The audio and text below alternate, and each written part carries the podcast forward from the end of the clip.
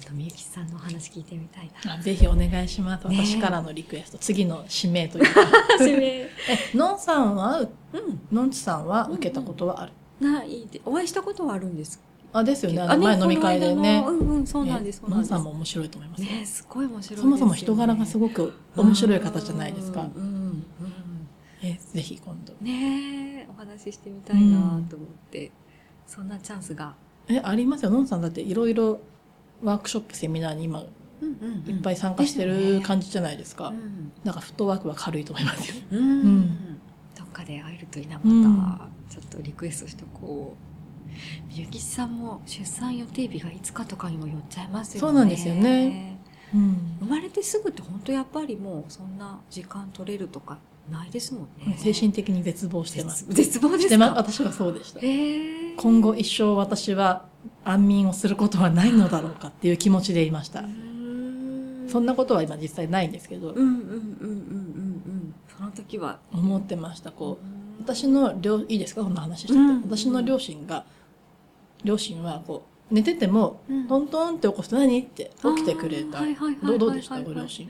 そうでもない私。すっごい寝る子だったので、はい。そのそういうことすらしないぐらいあ逆に？爆睡してあ、そうかそうかそうか。ご飯の時以外寝てたらしいあので。そういう、え、そういうことなんですね。そうか。じゃあ、親を、寝てる親を起こすシチュエーションあまりなかった。あんまりなかったあというそうかそうか。感じなんです私は結構あって、で、うん。トントンってするとすぐ起きてくれるんですよ。うんで、私はトントンってされても起きない人だったから、うんうんうんうん。当時はすごいなって思ってたのが、うん。今思うと、あ、そっか、親になったからきっとそういう風に反応できるようになったんだなっていうのをうん。出産後1ヶ月ぐらいで気づきう、ん。うん。とすると、私は今後一生安眠ができないっうんて思ってました、当時は。ですよね、うん。子供に何かあったらすぐそう。すぐなんかできるようって、うん。スタンバっちゃいますもんね、でも今全然寝てます。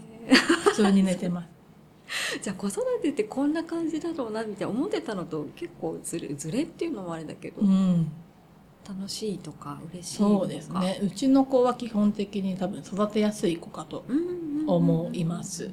夜泣きはもちろんしてましたけど、そんなに、そんなにね、もう一日中泣いてて手もつけられないとか、うん。そういう子ではなかったですうんし、なんだかんだ今もこう、添い寝して腕枕さえすればうん。寝てくれるのでか、わいいそういう点ではこう、子供の性格にも助けられてるなというのはあるんですけど、なのでまあそうですね。あ、でもあれですよ。子供を産んで後悔はしてないけど正解だったとは思えないっていう時期があって、子供が1歳になるぐらいまで。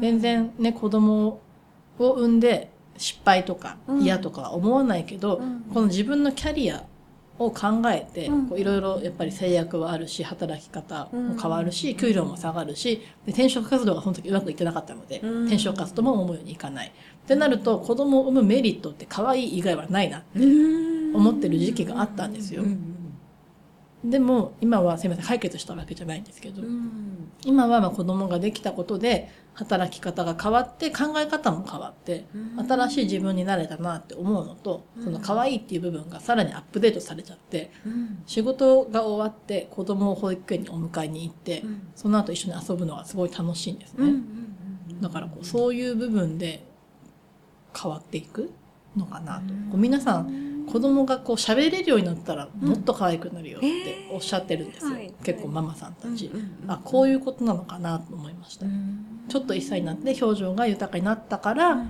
さらに可愛いという気持ちが強くなって、うん。あのキャリアうんぬんとか今ちょっと置いてたらいいやっていう気持ちになれたのかなっていう変化は感じてますかね。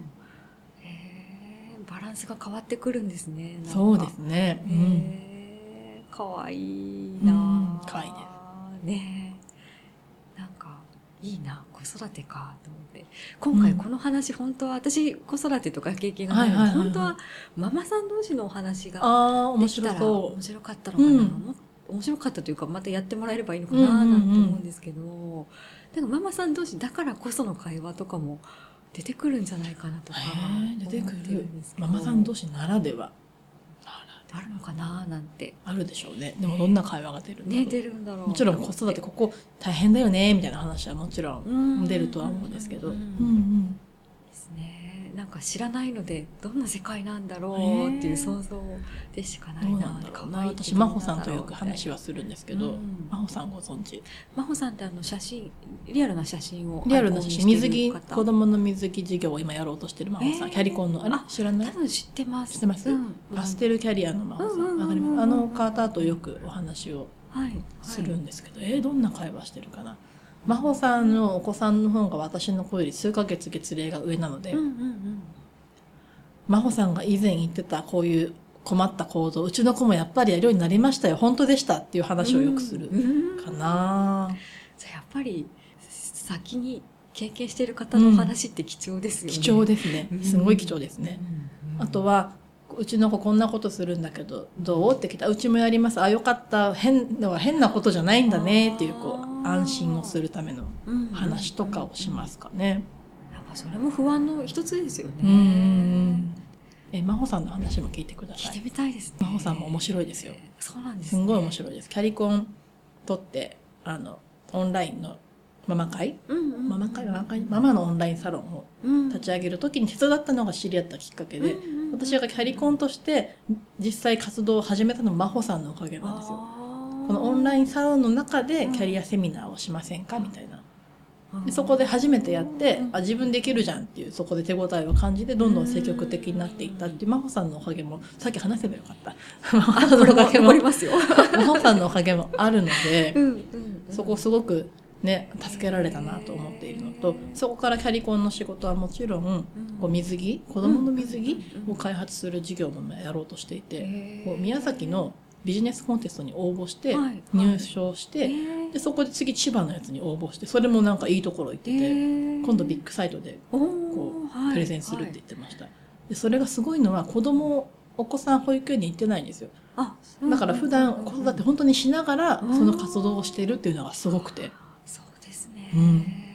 子供の水着ってそんなになんていうのかなあまり思うようなものがないとか手に入りにあくいとかかっていう海外のメーカーしかないって言ってまあしたそうな。んですね、うんあと日本のとかだとあってもあんまり保温性が高くなくてベビープールスイミングに行ってもすぐ唇子供の唇青くなっちゃってっていうことでここで自分で作ろうって思ったみたいですよ。う。んいいですね、うん。そういう活動いいですね。それを本当に子供を膝に乗せながらやってるのがあの人はすごいんですよ。うん。ぜひインタビューを。ねえ本当ですね、いやすごい人いっぱいいるな。うん。面白いな、素敵だな。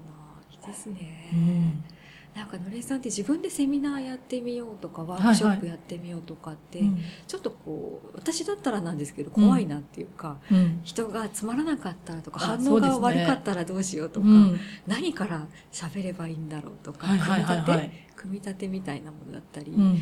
なんかどうやって考えてやってるのかなと思って、まずまず今の朝会に関してはうん。もともとポイントオブユーの朝会をやってる人がいてうん。それを完全にパクってます。うんその方がこう、まあ、いついつやります。うんで、まあ、応募者を募って、うん来た方に何が聞きたいか何をこの朝会で解決したいかっていうのを事前に聞いちゃってそこでテーマを決めてるんですよ。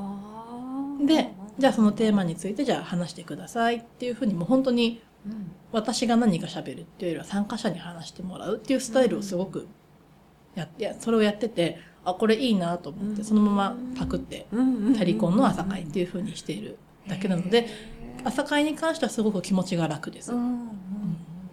でセミナーは私こう全部の展開を最初に全部書いちゃうんですよ。うん。最初こんな話をしてこれに1分使ってこれで何分とか、うん。そういったこうなんて言うんですかそういうの？プロット？っていうんですかね。を全部ガーッと書き出して、シミュレーションしてやるって感じですかね。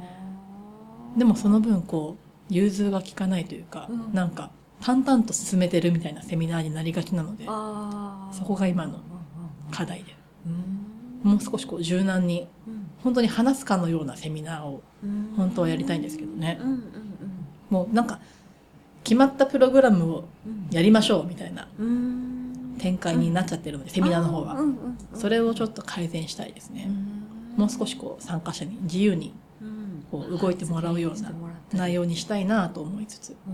うん。うん。やっぱり出てくれる人の発言があった方が面白いとかうん。広がるってことですかね。そうですね。うんうん。うん。じゃあ事前にそういうふうに何を解決したいですかとか、うんうん。どんなテーマ話したいかみたいなの聞いて、うん。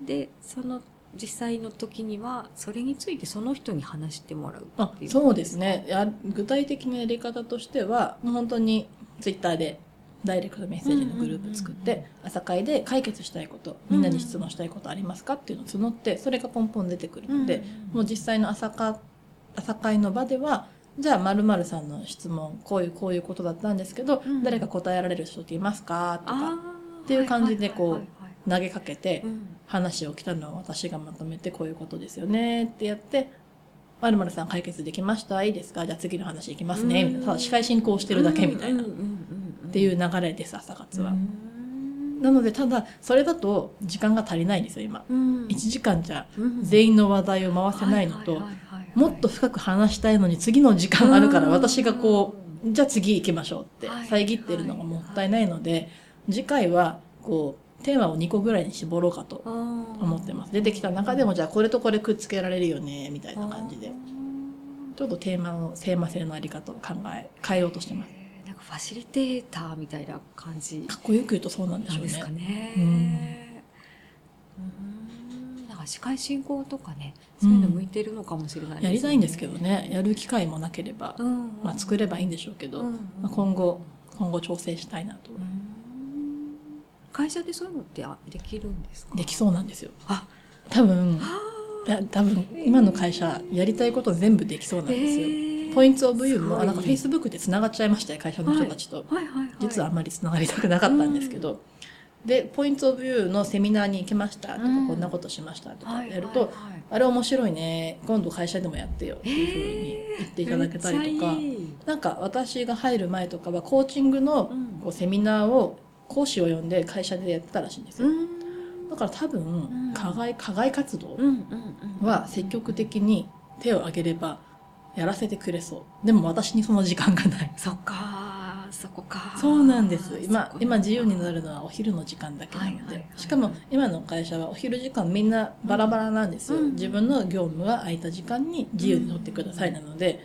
とすると本来だと就業後にそういうのをやった方が人は集まりやすい。でも私は就業後が使えないはいっていうのはジレンマ。はいそっかでも今後やりたいですね。会社の中でもポイントオブユーやったりとか、私がやってるワークショップちょっとやってみたりとか。うんうんうんうんじゃあ時間の問題というかお子さんがもうちょっとこうそうなんです。手が離もうちょっとれたりすれば3歳、うん3歳、4歳になったら、こう、延長保育、うん。7時まで預けてもいいなと思っていて、うんうんうんうん。そこまでですね、ま、ちょっと待ちます。うーん。もうなんかキラキラしかないな。ワクワクしかない世界ですね、はい。うん。いいな。あすごい実績にもなりそうですよね。そうです会ね。社でこういうことやりましたみたいな、いいな。